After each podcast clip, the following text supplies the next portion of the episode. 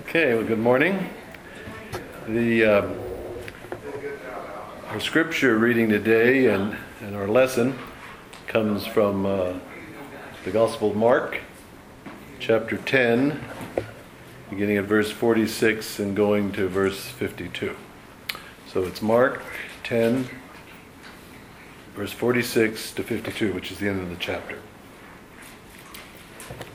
And they, and they came to Jericho, and as he was leaving Jericho with his disciples and a great crowd, Bartimaeus, a blind beggar, the son of Timaeus, was sitting by the roadside. And when he heard that it was Jesus of Nazareth, he began to cry out and say, Jesus, son of David, have mercy on me. And many rebuked him, telling him to be silent. But he cried out all the more, Son of David, have mercy on me. And Jesus stopped and said, Call him. And they called the blind man, saying to him, Take heart, get up, he is calling you.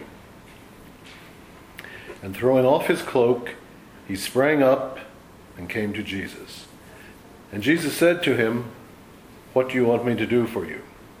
And the blind man said to him, Rabbi, let me recover my sight. And Jesus said to him, Go your way your faith has made you well. And immediately he recovered in his sight, his sight and followed him on the way. The Holy Gospel according to St. Mark. This is a very important gospel lesson. It contains uh, much information about the insight, insight, and gives us insight into the ministry of Jesus, uh, his earthly ministry, and also provides uh, instruction uh, for for believers, for his followers.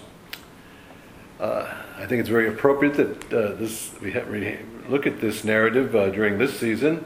It's the Easter season, Lenten season, just prior to Easter, and of course uh, this uh, miracle occurred directly before the very first Easter, before the first uh, resurrection celebration. So we, we begin here with the very first thing is they came to Jericho. Now, Jericho, I think, is a very familiar city to many of us that read the Bible. This is not the Jericho of uh, Old Testament times where the walls came tumbling down. It had been uh, somewhat removed from that locale. It was, it's now, it's now a city that's a bustling commercial center. It had been uh, greatly favored by the Herod kings, and uh, we, we hear about Jericho in other stories. You know the the short, dishonest uh, tax collector, Zacchaeus, he was from Jericho, the fellow that climbed the sycamore tree. The, uh, the man that fell amongst thieves and was uh, helped by the Good Samaritan, he was on the Jericho Road. So Jericho plays a prominent role in many of these New Testament stories. It was, in essence, about 15 miles east of, um, of Jerusalem, and uh, it was a place where people stopped on their way. In this particular instance, we're talking about pilgrims, if you will, people that were going to Jerusalem to uh, celebrate the Passover feast. So it would be a stopping over place. Indeed, this is where Jesus and his disciples and the followers that he had at that time stopped.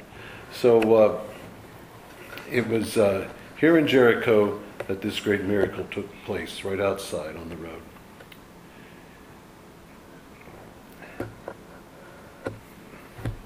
He stopped there. It says, leaving Jericho with his disciples and a great crowd, Bartimaeus, a blind beggar, the son of Timaeus, was sitting by the roadside.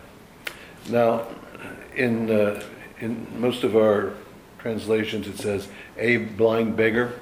In some of the later translations, uh, uh, I believe it's the Syriac translation, they say the blind beggar as opposed to a blind beggar, sort of giving an indication that perhaps people of the early church, the early Christian community, had uh, some idea of who he was. Indeed, it's been suggested that this story was told orally uh, about the, the healing of, of uh, Bartimaeus. It, it, occurred, of course, around 30, 33 AD. We know that because it was right before the crucifixion. And the, the Gospel of Mark wasn't written until uh, mid 50s, uh, late 50s AD. So we have a, good time span here of 20 to 25 years from the time that the uh, miracle actually occurred to the time that uh, it was recorded by Mark. it's, it's unique in the sense that uh, it's one of the few miracle, uh, miraculous healings where a person is actually given, addressed by a name, is given a name. You know, quite often we refer to more indirectly, like uh, Jairus' daughter, the servant of the centurion, uh, Peter's mother-in-law. But uh, in this particular uh, instance, the person is given a name, Bartimaeus, and it's an unusual name. It's not a name that uh, one would expect of a, of a Jewish person. Uh, Mark even feels compelled to, in essence, translate it for us. He, he says, uh, Bartimaeus, a blind beggar, the son of Timaeus. Let us know what it means. Um, breaking it down, bar means son of. It's an Aramaic word. Uh, in, in, Hebrew, it's ben, not means son of, not bar. So he's using the Aramaic here. Of you may have heard of the story or seen the movie Ben Hur, is the son of Hur. Uh, but this is uh, this is the son of Timaeus, Bar, Timaeus, Timaeus. And Timaeus, I know if you look in Strong's Concordance, they'll relate it back to a Hebrew word, but I think many commentators think, and more side on side, that it's a Greek word. It's a Greek uh, name. Uh, indeed, uh, Timaeus was a, a, a, principal character in one of Plato's dialogues. You know, Plato was a Greek philosopher, lived 350 years before Christ, but uh, the name had been around a long time. So it was an interesting combination of, of, of names between uh, uh, an Aramaic name and and a Greek name. And it's not unusual, I mean, for people to be given names like this. Uh, a name that, uh, say, son of, because in those days there weren't last names. You know, it, you know, some people said, you know, Jesus' last name was Christ. Well, it, it wasn't. you know, his uh, Christ simply means anointed. But uh, we, we see this throughout. The, there are often, people are often related to whom they're uh, descended from ancestrally, where they're from, or what they do. Uh, uh, you know, uh, Peter was, was called Simon Bar Jonah, son of Jonah. Again, using the Aramaic son of Bar uh, as an example of uh, using ancestry to identify a person.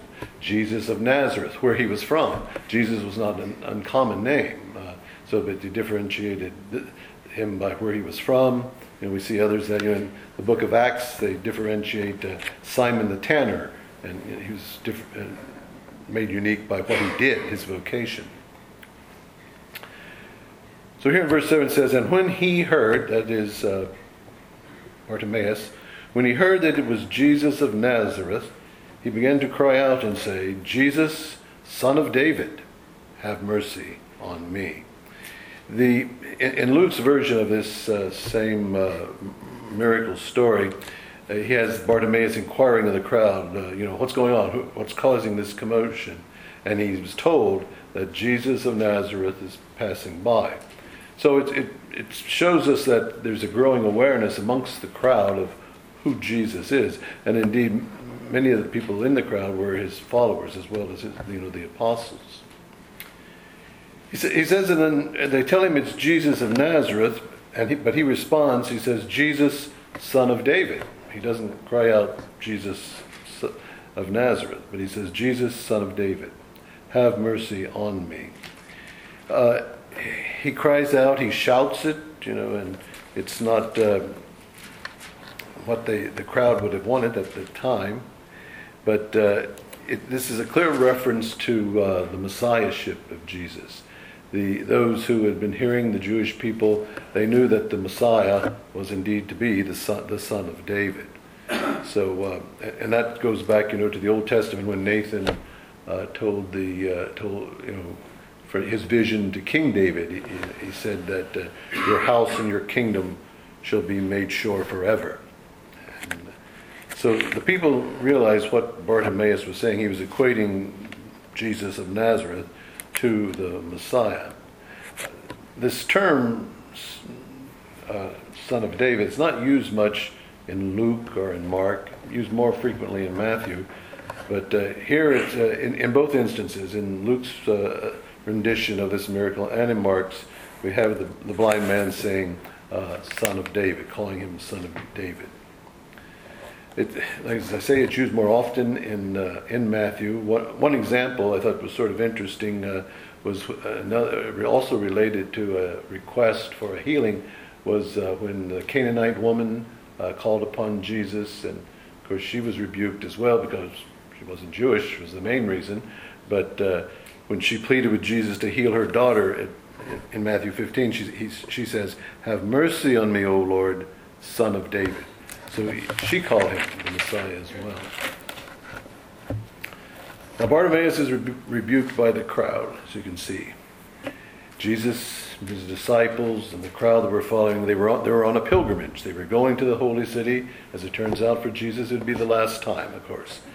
And the, the people, you know, they tried to throw a wet blanket on this uh, beggar's uh, calling.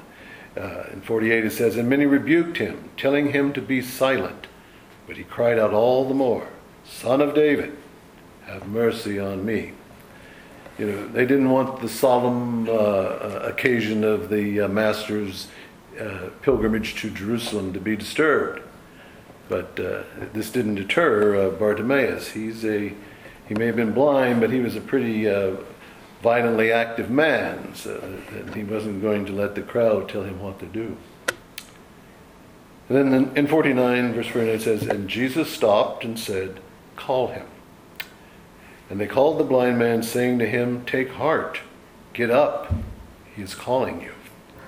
Now, note the immediate change in the crowd. It's like, you know, turning on a dime from uh, trying to, uh, you know, uh, put down his uh, exuberance to all of a sudden, hey, cheer up, he wants you now. and uh, sort of speaks to the fickleness, of course, of the crowd. But uh, he, what was the response? They say, Get up, and what did he do?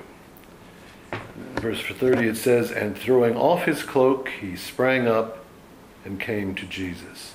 It, uh, it, was, a, it was very rapid. He threw it off, said he sprang up, jumped up, and came to Jesus. Now you have to remember that he was blind, so that uh, he probably had to be led to some, in some sense. You can almost see them, you know, as he's hurrying on and they're, you know, guiding him along. If the, the uh, the word picture here is so vivid, uh, you know, it's led many commentators to say this was probably recorded by an eyewitness. And of course, you know, it, it, it, it was. So he, he comes to Jesus. Jesus didn't go to him. He asked him to come to him. And then, and then when he got there, he, he, Jesus said to him in verse 51, What do you want me to do for you? Now, some would say that's an odd question, but you've got to remember what, what, did, what was Bartimaeus and all of his friends wanting people to do for them? Give them money, right? they, were hang, they were hanging around the roadside begging. And this, you know, all right, he, he'd made the effort to find out, to go to Jesus. He was persistent in try, calling upon him. He got recognized. He said he made him come to him. He didn't go to him, even though he was blind. Something. And then he asked, uh, What is it you want? He could have said, You know, I need some money. Well, that's not what he wanted. He said, he said, Rabbi, let me recover my sight. By, by doing so, you know, he acknowledges that Jesus had power to do such, right? He, you know, he knew what he needed, and he knew, he knew to whom he should go to look for it. It's interesting when he got to Jesus face to face, he didn't say, Jesus, son of David. He said, Rabbi. Change of tone here. In, uh, in some of the other uh, uh, versions, of, uh, they, they use the, the Aramaic term, Rabboni, rather, Rabboni, let me recover my sight. And it's, that's really sort of a more of a reverent uh, uh, rendition of rabbi. Of course, rabbi can be translated past, teacher, master. Uh, if you if you recall that uh, in the New Testament, about the only time we ever hear that word used again was uh, Mary, when Mary Magdalene, when she was uh, in the garden tomb after the uh, resurrection, she was looking for Jesus, didn't recognize him. Then she recognized him by the tone of his voice. When you know he very tenderly said, "Mary," she knew, and she turned and said, "Rabboni." Very, very, very, very uh, you know, I think, touching. So what happened then? He says, Let me recover my sight. And Jesus said, Go your way, your faith has made you well. Immediately. Okay? This suggests that it was both a physical and a spiritual healing. Your faith has made you well. So, what do we, what do we have here? We have sight and salvation. How's that for a combination? Do I Right together. Sight and salvation occurring at the same time. So he was given his sight, and then we read that the rest of uh, 52, and immediately he recovered his sight, and what did he do? He followed him on the way. This is interesting if we compare the uh, the prepositions here from the first verse where we read uh, about uh, Bartimaeus. It says, you know, he, uh, Bartimaeus, the blind beggar, was sitting by the road, by the road in 46 now in 52, he is on the road, on the way, from by to on. Things have changed.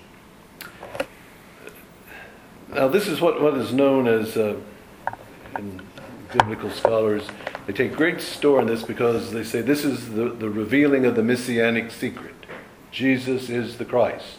And uh, he allows it to be known openly. If you, if you recall, this is the transition then from his Galilean ministry to his ministry in Jerusalem. And though the ministry in Jerusalem at this time was very short, you'll find that a large, large portion of the New Testament of the Gospels are centered on the, the, the ministry in, in, in Jerusalem during Holy Week, right? From the time uh, his entry until the time of the crucifixion and resurrection. I, I think this has uh, more import for us if we consider that up until this time, Jesus did not want to be known as the Messiah. Uh, taking just using just Mark's gospel, back in the very first verse, first chapter, I'm sorry, he said uh, when he was uh, rebuking demons, he says, "Then when the demons said, "We know who you are. You are the Son of God." And when before he drove them out, he said, "Be silent. Be quiet." Be silent and come out of them. Again, dealing with unclean, uh, these unclean spirits in, uh, in, in, in, just two chapters more, in Mark uh, 3, he's, they, they start crying out again. They cried out, You are the Son of God. And Jesus strictly then, after driving them out, he said, strictly told them not to make this known, not to make him known. And then in, in the verse, in the just two chapters before what we read here, we have uh, Peter's great confession. You know, when he's amongst the disciples, and he said, "You know, who am I?" You know, and Peter says, "He says, you are the Christ. You are the Christ." And Jesus again, even though it was just amongst their, you know, the, the group, the twelve, he said, he told them, "Don't tell anyone about him. Not now. Not yet." But now this is all changed. And Bartimaeus changed it, if you want, if you will. He's the one that uh, you know directly called him out, and he was not rebuked for it. He was not rebuked for calling him the son of David. Of course, this immediately precedes, you know, all the acclamation that, that Jesus would receive uh, during uh, triumphal entry into Jerusalem, you know, the Palm Sunday, the Passion Sunday uh, narrative that we, we know so well. At that time, then, the crowd, again the crowd, the Jewish people, when he entered, you know, the, all, the lid was off, no holds were barred, you know, they were, they were shouting, Hosanna, save us. Blessed is he who comes in the name of the Lord. Blessed is the coming kingdom of our father David. So that publicly acknowledgement. Hosanna in the highest. Again, that's in Mark 11, just the very next chapter. They, of course, were looking for you know a political messiah, you know, someone who was going to run the Romans into the sea, but but and they were mistaken in that. They would be a while before they realized about the suffering servant and the atoning uh, Messiah that it was to be God's uh, message to the world. So here we have, you know, like I say, great. Uh, it's a great theological import here about this revealing of the messianic secret uh, that uh, so much has been written about. But uh, I think we need to look at, uh, you know, what does all this uh, mean for us? uh, uh, we, of course, uh, if we want to, uh, we, we would like very much to put ourselves on the side of Bartimaeus, recognizing who, he, who Jesus is, recognizing our need, and going to him. But, you know, in all honesty, we were probably more like the apostles uh, slow, uh, not, not nearly as eager. Uh, you know, in the chapter directly before this, we have, uh, have uh, the apostles quarreling with each other and say, who's going to be the greatest in the kingdom? Obviously, not understanding the role of the suffering servant and not getting through, to, you know, totally. So, what do we need to do? How, how does this speak to us? Uh, I think that uh, one thing that uh, we need to know is that when Jesus calls, we too should be ready to leap, ready to leap in response. Like I say, Bartimaeus wasn't slow. He didn't, you know, fold his cloak and hand it to the fellow and say, "Here, hold on to this till I get back." he flung it off and, and, and went.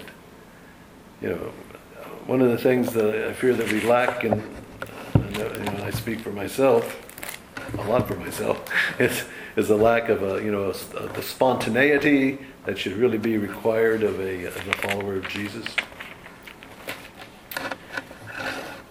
In the Gospel of John, uh, chapter five, verse seventeen, we read, and this is Jesus speaking. He says, "My Father is always at work to this very day, this day, and I am working too." This was, uh, you know, this was sort of a, uh, a theme of uh, some of you may remember the uh, "Experiencing God" series that we looked at. That was given by the, you know, the Baptist minister uh, Henry Blackaby. Uh, he made the point: God has not changed. when he says, "My Father is always working," He's still working. He still speaks to His people in our day through the Holy Spirit, through prayer, through the Bible. what our job is to dispel the self-centeredness in our own lives, you know, that we can recognize the presence of God when we, when we hear it and when, when we see it.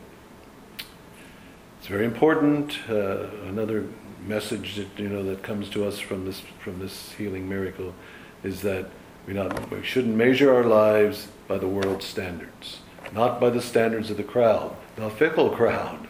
Not, not to use that as our standard, but to use God as our standard.